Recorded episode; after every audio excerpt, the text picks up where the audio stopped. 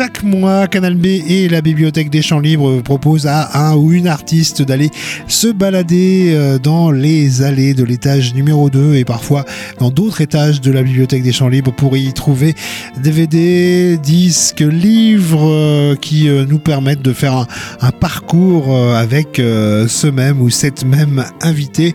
Aujourd'hui, c'est la photographe Lise Goder qui nous baladera entre Aria Wang et Laetitia Sheriff, entre Steve Reich et le documentaire L'éthérien de Ariane Doublet. C'est donc chant libre à Lise Goder aujourd'hui. Bonjour Lise. Bonjour. Qui euh, nous parlera sans doute euh, de nature, euh, de végétation, de l'eau et de celle qui manque parfois, et puis de photographie, de documentaires, de musique, qu'elle soit bretonne ou d'ailleurs.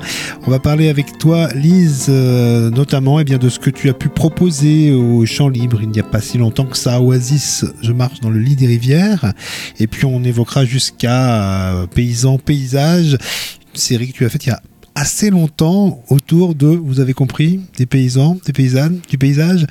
Toi, tu es née, Lise, euh, dans la nature, alors dans un village, peut-être dans un hameau, mais en tout cas, c'était la nature et la campagne qui t'environnaient. Oui, je suis née à Gomené, dans les Côtes d'Armor.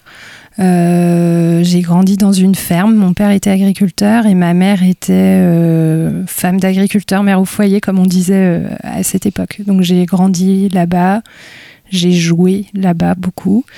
Euh, je me suis promenée, j'ai ramassé des champignons, euh, voilà. Et quand est-ce que tu as commencé à la photographier, cette campagne environnante? J'ai commencé à la photographier quand j'étais étudiante aux Beaux-Arts. Euh, dès, dès, la deuxième année, je dirais, j'ai commencé à, à m'y intéresser, à regarder le travail de mon père de plus près, mes parents, cette vie dans la ferme. Alors on n'avait pas la photo numérique, hein, c'était de la photo argentique, ça coûtait quand même un peu cher, il fallait tanner les parents pour acheter des pellicules photos.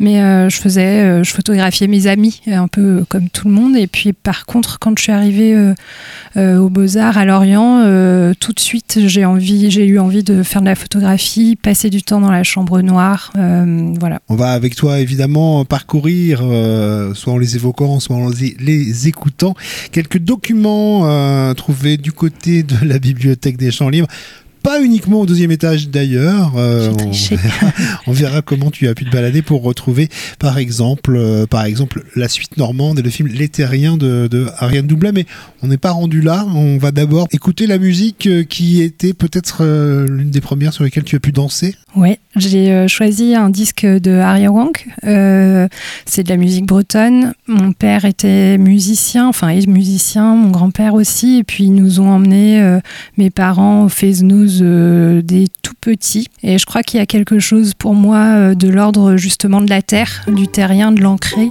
Et puis euh, peut-être aussi quelque chose de partage avec les, les, autres. Alors il y a le partage de la musique, mais de la danse aussi. on se tient les mains, on danse avec des inconnus de tout âge. C'est ça que j'avais envie de raconter.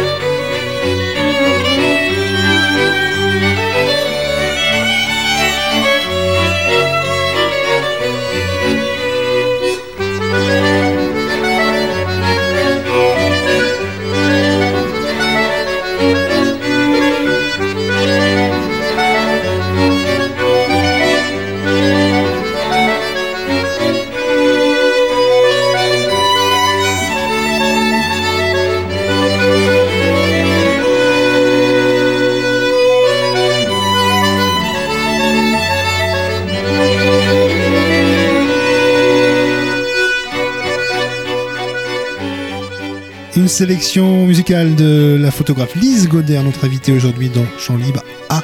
C'était Areya Wang, l'entre 4. Euh, on va parler évidemment d'Oasis euh, tout à l'heure, mais on fait une sorte de chronologie inversée. On revient dans le passé, puis on se rapprochera progressivement d'aujourd'hui.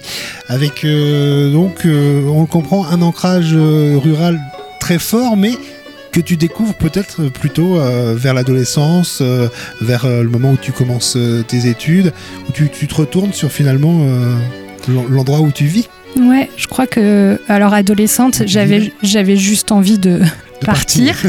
mais ensuite, étudiante aux Beaux-Arts, on nous a beaucoup amené à réfléchir à ce qui nous entourait. Et moi, ce qui m'entourait, euh, c'était la ferme euh, et euh, le, travail de ma mère aussi, qui était famille d'accueil.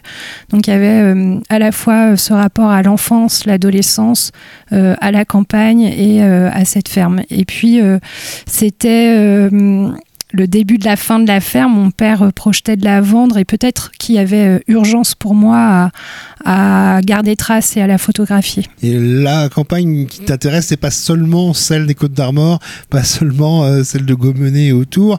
Non, tu aimes aussi euh, celle d'Ille-et-Vilaine, celle de la Creuse.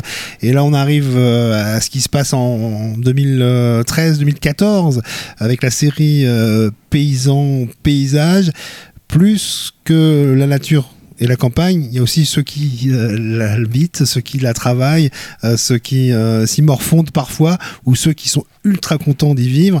cette série-là, elle, nous montrait quoi exactement dans, à la fois dans la photographie et puis dans le documentaire sonore que tu as voulu accompagner aussi de ces photos? C'est né d'une lecture d'un bouquin théorique d'Alain Roger, qui est théoricien du paysage. Il y a un passage dans le livre où il, dit que les agriculteurs voient le, le paysage comme un lieu de travail et de production, euh, mais le regarderait pas comme nous, ne s'extasierait pas devant. Et moi, mon père, euh, ayant été euh, paysan, j'étais pas exactement en accord avec, avec ce que j'avais lu.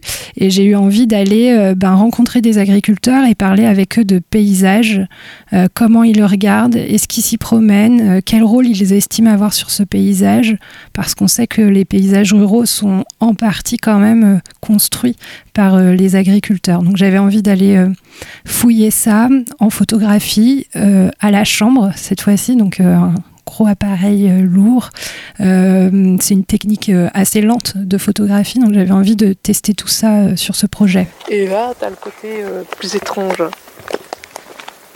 Voilà, tu, tu, peux changer de paysage. en même temps, je te dis, as la, tu le vois pas, mais tu l'entends, la, la route. Moi, moi ça me.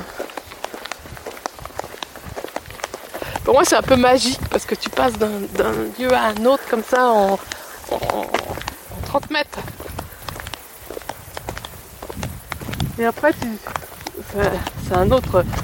Enfin, c'est trois lieux différents là. Parce que tu as ça, mais si on avance après sur la petite route là, il y a une lande aussi que j'adore aussi là, juste à côté. Et les enregistrements sonores, euh, la photographie, euh, euh, pour moi, ne peut pas raconter tout ce que moi j'ai envie de raconter. Et, et, parfois, assez souvent même, je passe par le son, les enregistrements ou l'écriture. De l'écriture, de la photographie, il y en a aussi dans un semblant de quelque chose. Là, c'est très particulier évidemment dans ton travail. 55 textes et photos entre le 17 mars et 20 mai 2020. C'est le confinement et tu pars un peu comme une exploratrice dans les rues qui entourent ton domicile à Rennes. Vous pourrez aller voir ça sur lisegoder.com tu as choisi euh, des musiques et puis aussi euh, des images euh, animées, un film de Bruno Dumont, La vie de Jésus. Pourquoi exactement? Parce que c'est la campagne, mais c'est pas tout à fait la même que celle que tu as connue, toi. Non, c'est la campagne du Nord, mais quand même, elle, elle me rappelle souvent la mienne. dans La vie de Jésus, je l'ai vu il y a longtemps, hein, ce film, mais voilà, c'est l'adolescence en milieu rural. Il y a des je sais pas, peut-être 40 minutes euh, de, d'images de, ce film qui se passe sur une mobilette. Euh, moi, ça m'a fait penser à tout ça. Euh, c'est à la fois tendre et, dur, et c'est tout ce que je ressens de la campagne, de la tendresse et de la dureté en même temps. Toi, tu ne faisais pas de mobilette J'ai pas eu le droit. J'ai pas eu le droit, c'est un sujet sensible.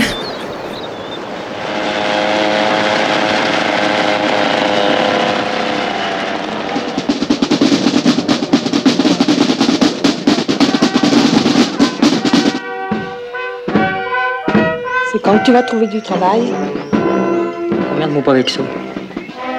Le travail, il va pas venir tout seul, hein, il faut le chercher. Hein. Pourquoi la vie de Jésus? Bah Ça, c'est beaucoup me demander. Mais je pense pas que. Je pense pas que ça a trop quelque chose à voir avec, euh, avec le film, moi, déjà. Ça va pas, là, dégage?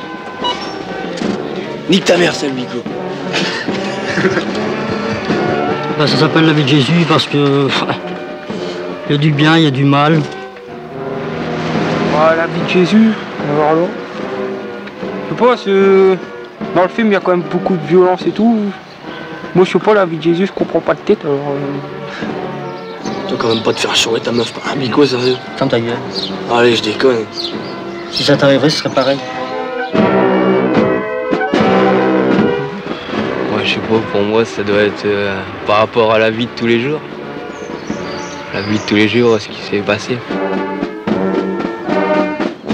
Il y a une constance, je trouve, dans le travail de, de Lise Godert depuis euh, le début, c'est qu'on y voit des arbres, on y voit des visages, on y voit des humains et on y voit des forêts, des rivières et puis du bocage. Ça, c'est une série que tu as fait, les euh, faiseurs de paysages, en, trois, euh, trois volets.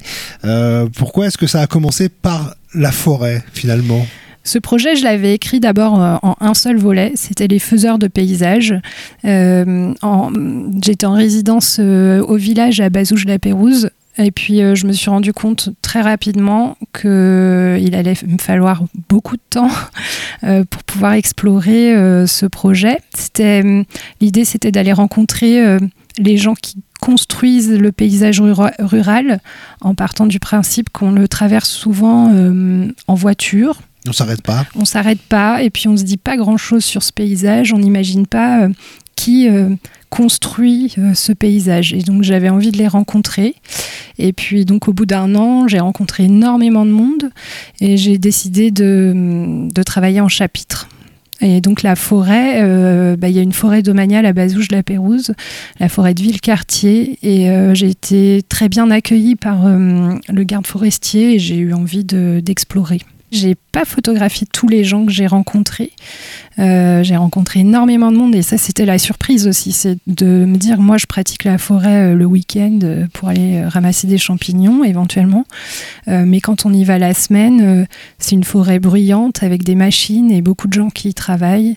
Des travailleurs qui viennent de partout d'ailleurs, de France et de plus loin. Ça se poursuivait cette série avec euh, Le Bocage. Cette fois-ci, c'est pendant une résidence au Centre d'art euh, contemporain de Pontmain. Euh, qu'est-ce qui était différent de la forêt finalement? C'est le, le Bocage, c'est la forêt en tout petit entre des champs? Ouais, on pourrait dire ça comme ça. Euh, après, c'était un peu compliqué à ce moment-là parce que c'était un moment où on votait le PLUI euh, dans cette communauté de communes. Donc, euh, c'était un moment difficile et je suis arrivée. ouais, je me suis sentie un peu envahie par ce projet parce qu'on le sait quand même que le, remembrement et tout ce qui en a découlé a fait quand même créer plus de problèmes finalement que ça n'a apporté de solutions. Et le bocage, euh, le rebrement, eh ben, c'est la disparition du, bocage finalement.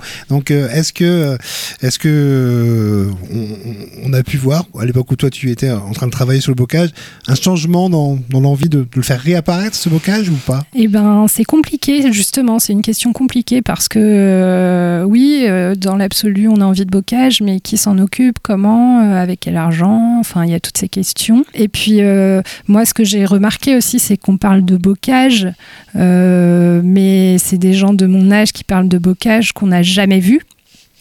Parce que le mmh. bocage, il a disparu euh, dans les années 70, euh, 80, enfin pas partout, mais voilà.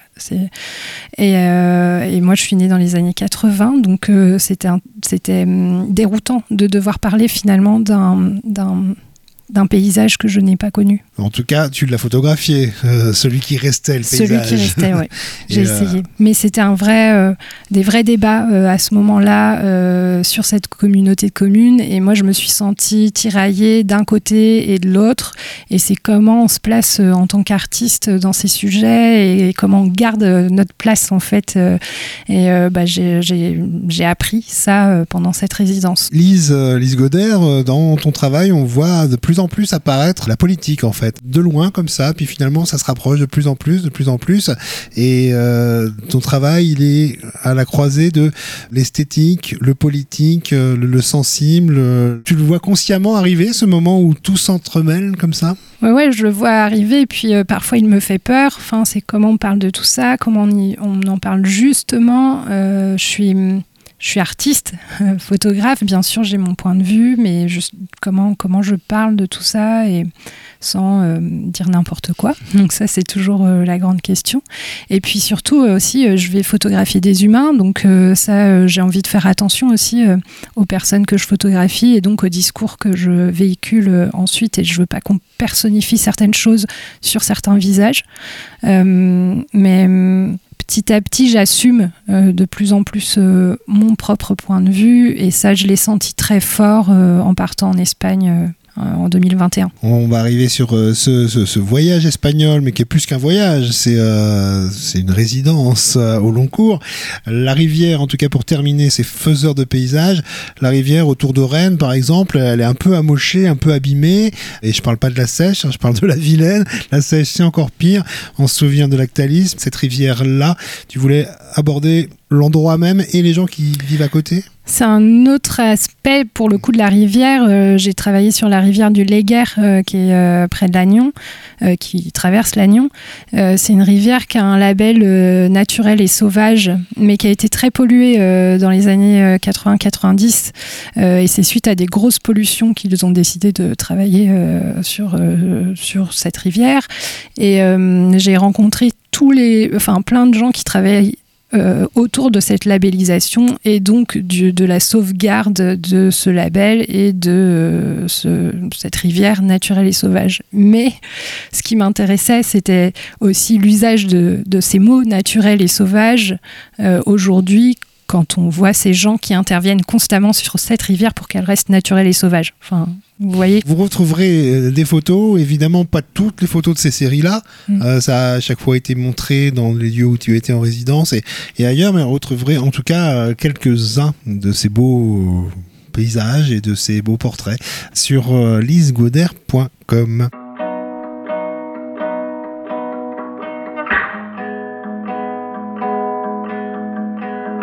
Dans le grand silence des campagnes, va-t'en savoir ce qui se trame. Il y a parfois un train qui passe, dont le bruit très vite s'efface. Des pancartes et des numéros sont essaimés dans le village. Des Anglais vivent dans l'école. Le bus prend les enfants très tôt.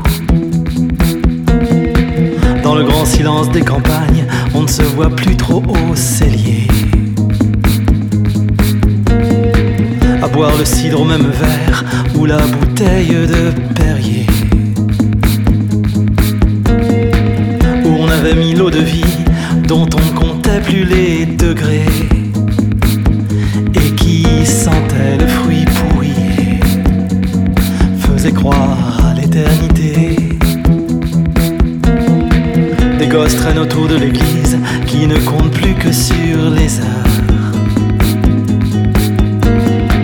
Pour rappeler à son souvenir ce pour qui l'enfer est ailleurs. Le clocher n'a plus la main mise, à part à l'heure de décompter. Celle ou celui qui est tombé, finalement, ou par traîtrise. Dans le grand silence des campagnes, on en voit juste débarquer. Pour qui la ville était trop chère ou que la ville a rejeté. Il s'engueule avec le voisin qui a toujours vécu ici. du chien dans le jardin ou de cris poussés dans la nuit. Silence des campagnes, c'est dedans que tout a bougé. Dehors, ce sont les mêmes arbres, la même odeur de foin l'été. Mais dedans, c'est tout comme en ville, les mêmes écrans allumés.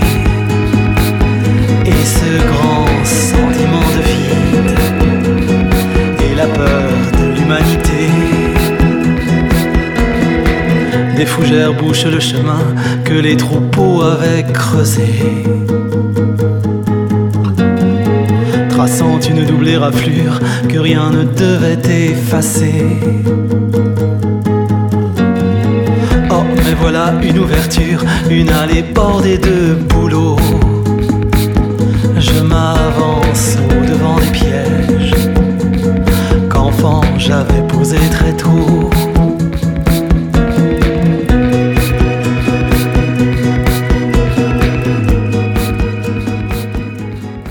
Vous avez toutes et tous reconnu qui nous entendions à l'instant. Pas beaucoup de précisions supplémentaires à donner. Le texte se suffisait bien et parlait, eh bien oui, euh, de, de, de comment on vit à la campagne. On ne le sait pas forcément. On peut le voir aussi euh, dans des films documentaires euh, que tu as voulu nous, proposer aujourd'hui, Lise Goder. Et là, je te demande, si tu veux bien, eh de nous présenter euh, ce, ce coffret, peut-être pas, mais un des films de la suite normande de Ariane Doublet, dont on va écouter un extrait juste après. C'est euh, le documentaire Les Terriens euh, que j'ai regardé il y a bien longtemps, mais qui, euh, qui est important dans mon parcours. Et ça raconte une éclipse solaire en 1999. Peut-être vous vous en souvenez. Moi, je me souviens qu'on cherchait tous des lunettes pour la regarder. Moi, je me souviens précisément que j'étais à Dinan et qu'on ne l'a pas beaucoup vu. Mais on avait des lunettes quand même. et elle prend le prétexte de cette éclipse en fait pour euh, suivre euh, euh, les gens d'une ferme qui vivent dans une ferme et, et donc ça parle de la terre, ça parle de, du soleil, de la lune, enfin des éléments et c'est un très beau documentaire. Et, ça change un petit peu de, des documentaires habituels qu'on peut proposer quand on, on pose la question à des, à des spécialistes ou des, grands connaisseurs du documentaire. Donc Ariane Doublet, suite normande. Ça, vous le trouverez pas à l'étage 2 de la bibliothèque des Champs-Livres, mais c'est quand même dans l'enceinte du bâtiment.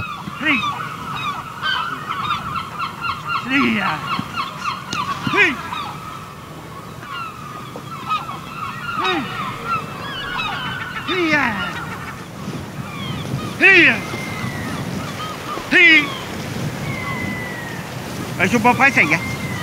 Voilà. Allô Is.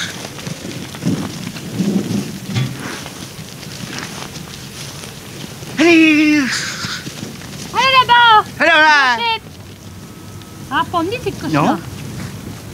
Les vaches, pour l'éclipse, ça pourrait faire un effet sur les yeux quand même, non? Bah, Ça, je sais les, pas, euh, hein. L'œil d'une d'une bête depuis, euh, c'est un peu pareil. Bon, franchement, il ne faut pas regarder en l'air, mais, mais ils mettent bien que pour les chiens qu'il faut les laisser enfermer puis tout. On ne sait jamais, hein. ça pourrait arriver. Hein. On va fermer les vaches à l'étable. On va leur acheter des lunettes. Va, on rigole. Oui, mais. Je sais pas, on euh, n'est jamais passé par là. Enfin, on peut pas savoir, parce non, que on je peut pas savoir. On va euh, se balader un peu plus loin maintenant parce que tu connais bien, outre la Creuse, euh, la région de Lannion euh, ou de la Bretagne, eh bien une région du sud de l'Espagne, ce qui t'a valu. Alors c'est pas ta connaissance de cette région-là qui t'a valu une résidence à la Casa de Velázquez, Académie de France à Madrid, mais tout de même tu passes du temps dans le sud de l'Espagne depuis quelques temps. Qu'est-ce qui t'a attiré là-bas? J'ai été sélectionnée pour faire une résidence à la Casa de Velasquez euh, en 2021. Et puis j'ai proposé un projet qui s'appelait Oasis. L'idée était de se questionner sur ce mot oasis qu'on entend beaucoup euh, euh, aujourd'hui en France pour parler de nouvelles formes d'agriculture, nouvelles formes de vivre ensemble, les colibris, Pierre Rabhi. Euh, J'ai proposé donc d'aller chercher une oasis en Espagne et de m'interroger et de s'interroger sur ce sur ce sujet. Et en arrivant à Madrid, j'ai posé la question aux Espagnols que j'ai rencontrés où est l'oasis? Et on m'a indiqué une zone euh, en Andalousie qui s'appelle l'Axarquilla, qui est entre Madrid et Motril. C'est une zone euh, verte et montagneuse où on produit euh, l'avocat et la mangue à grande échelle. On produit des, des- des fruits, des, Des fruits tropicaux. que des fruits surtout d'ailleurs, qui sont pas censés euh, être euh, trouvables par ici. Ou Eh qu'est-ce qui fait ben, qu'on les trouve maintenant? Ils sont de plus en plus trouvables parce qu'il y a beaucoup de demandes en fait. Donc euh, il y a de la demande, donc on décide de produire euh, gagner de l'argent. Vous avez peut-être vu hein, des photos euh, de Oasis euh, il y a quelques mois au Champ Libre. Si vous ne les avez pas vus, on va en parler un petit peu de, ces ambiances que tu as captées en photographie, avec là encore du visage, du paysage, une constante chez, chez Lise Goder. Et cette photo que tu m'as montrée, en fait, assez captivante, prise de loin, tu vas nous dire en quelles circonstances, on dirait un lac de métal en fait. Euh, cette photo-là, elle, est née comment? Eh bien, euh, moi j'ai fait des recherches sur cette partie-là de l'Axarquilla, mon oasis, et puis j'avais vu une photo d'un lac, d'une embalsée, on dit euh, là-bas. Euh, hyper beau, euh, avec des jeux sur ce lac, euh, des gens qui font, qui prennent le soleil autour de ce lac. Donc je me suis dit que j'allais aller là-bas voir et me rendre compte de cette peut-être oasis. Et puis quand je suis arrivée, eh ben je suis arrivée devant une terre ocre desséchée et un lac presque à sec aussi. Donc c'est une photographie de, cet endroit qui a été le point de départ euh, ensuite de mes recherches. Euh, mais aussi j'y ai passé beaucoup de temps. J'y suis retournée euh, tout au long de l'année pour voir si ce niveau d'eau bougeait et puis pour y faire des photos au crépuscule. Ça a été mon, heure de travail toute cette année-là, prendre des photos juste avant la tombée de la nuit. Sûrement pour accentuer mon propos, hein, de peut-être la fin du monde, on ne sait pas. Mais euh, autour de ce lac, euh, finalement, je me suis retrouvée euh, face à des spectacles formidables de chants d'oiseaux, d'animaux.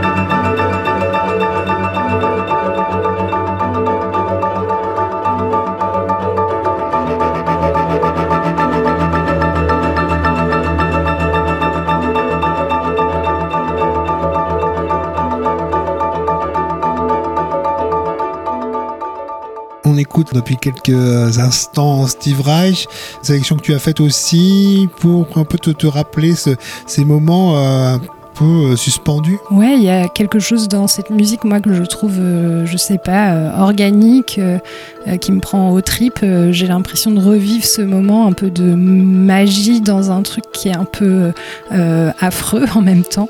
Et, et- et- et cette musique-là me fait penser à, ces instants-là que j'ai passés seul autour de ce lac.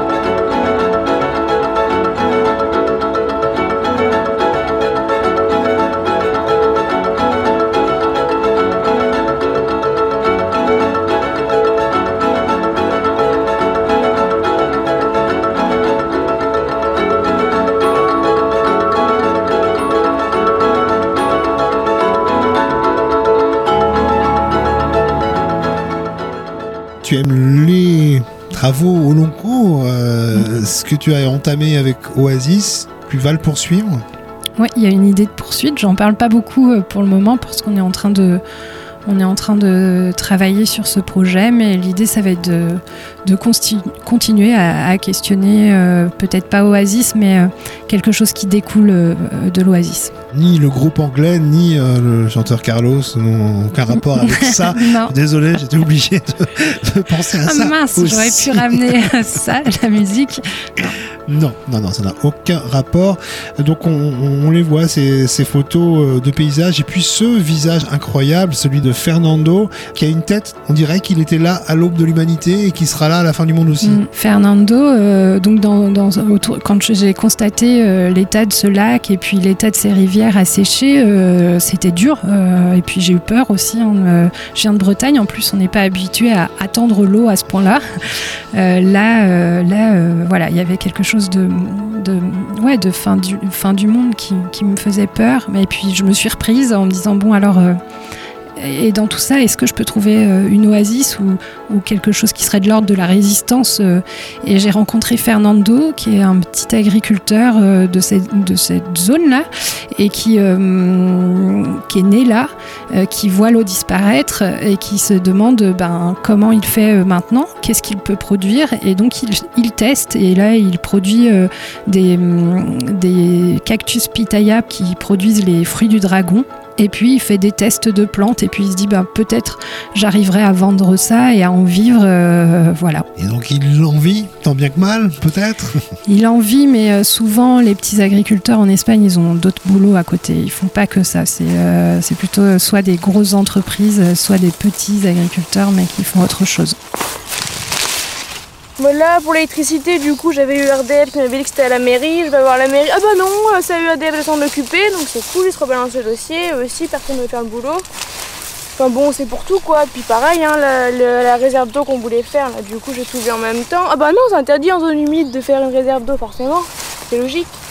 Donc voilà quoi, donc il commence à me, ça me gonfler à ce là Je vais aller voir ailleurs comment c'est parce que clairement, les bâtons dans les roues, il y en a ras le bol quoi. Franchement, c'est bon quoi. Donc voilà pourquoi, ouais, non, je suis bien remontée là, mais ils ont réussi à me pomper toute mon énergie. Cool. On va tout arrêter maintenant. Je suis venue désherber, ça me détend. On a de la chance cette année. En a du désherbage.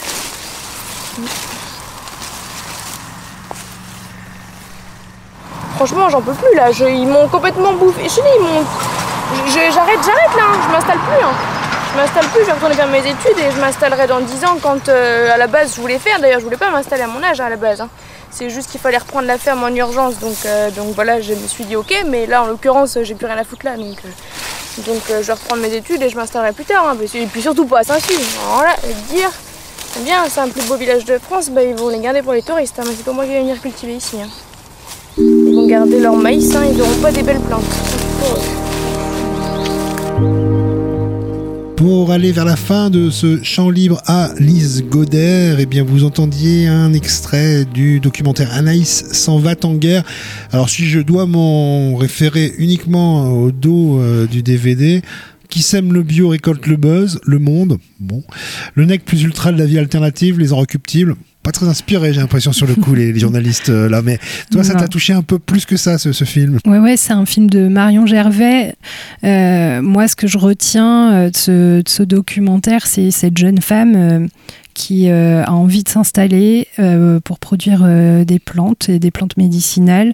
Et c'est tout son parcours et c'est toute la force qu'elle y met. Et moi, je trouve ça inspirant. Je le disais tout à l'heure déjà, hein, tout s'en mêle, le sensible, le politique, l'esthétique. Tu es photographe, Lise Goder, ça n'empêche que c'est pas uniquement le beau qui te tente, mais le signifiant, ce qui veut dire quelque chose. Ouais, c'est même vraiment pas le beau.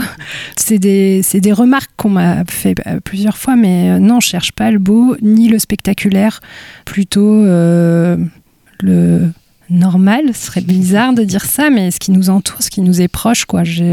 C'est ça qui m'intéresse. On va terminer en musique euh, cette discussion. Avant ça, tout de même, puisque tu as arpenté euh, les allées de l'étage numéro 2 à la bibliothèque des Champs Libres, tu es même allé te balader dans d'autres étages, tu as pu y voir pas mal et te souvenir de pas mal euh, de, chocs esthétiques, en tout cas qui t'ont frappé, et ça nous amène à- voilà, à ce qu'on n'aura pas euh, comme extrait, qu'on pourra pas entendre, qu'on pourra pas évoquer, euh, les choses que, que tu n'as pas pu mettre dans cette émission. Eh bien, oui, j'aurais vraiment aimé euh, vous faire écouter Pendant que les champs brûlent de Niagara, parce que je trouve que c'est très actuel. Euh, moi, ça me touche. C'est peut-être le morceau que j'écoute le plus, euh, le plus souvent. Ça parle, ça me parle à la fois de mon travail, mais ça parle de la société, ça parle du monde. Et puis peut-être que je comprends pas tout dans ce morceau, mais c'est pas grave. Enfin, il me fait ressentir beaucoup de choses. Et puis j'aurais aimé vous faire euh, entendre un extrait d'un documentaire de Tanguy Lecras qui s'appelle Je ne veux pas être paysan. Ça raconte la non-transmission euh, d'une ferme et ça, euh, moi, dans tout mon travail, la ferme de mon père, elle n'a pas été transmise. euh, il a souhaité ne pas la transmettre à ses enfants, mais par contre, la transmission, je pense qu'elle s'est faite par l'image, le travail, la photographie. Et puis un film espagnol, alors c'est le titre en français, ça s'appelle Nos soleils de Car- Carla Simon.